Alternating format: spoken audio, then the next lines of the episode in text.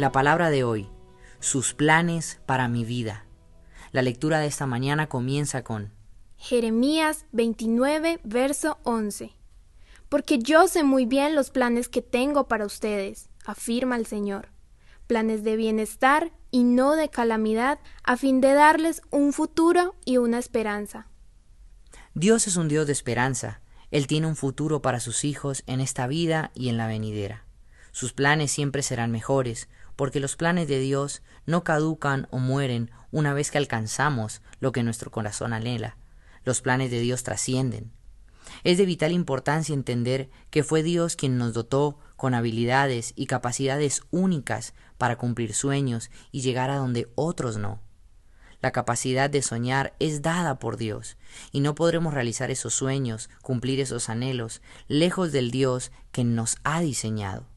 Proverbios 16:9 nos dice, El corazón del hombre traza su rumbo, pero sus pasos los dirige el Señor.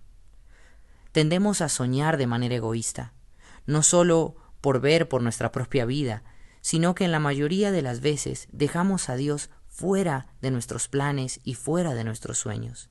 Y olvidamos que Él nos dio la capacidad de hacerlo y las herramientas para cumplir todo aquello que anhelamos. Deja que de ahora en adelante sea verdaderamente Él quien dirija tus pasos y no te apresures. Proverbios 10:22 dice, La bendición del Señor trae riqueza y nada se gana con preocuparse. Confía en la soberanía de Dios. Sus bendiciones siempre llegan a tiempo, nunca antes ni después.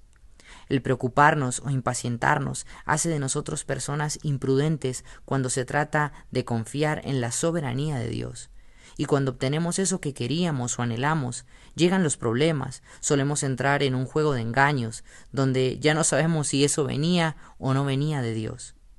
No vivas en su voluntad permisiva, vive en su voluntad perfecta, y así sabrás cuando algo vino de Él y cuando no, y esto traerá bendición, gozo y paz a tu corazón.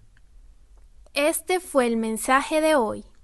Dale gracias a Dios por la palabra de esta mañana medita en ella y dispón tu vida para practicarla y sé influencia para quienes te rodean.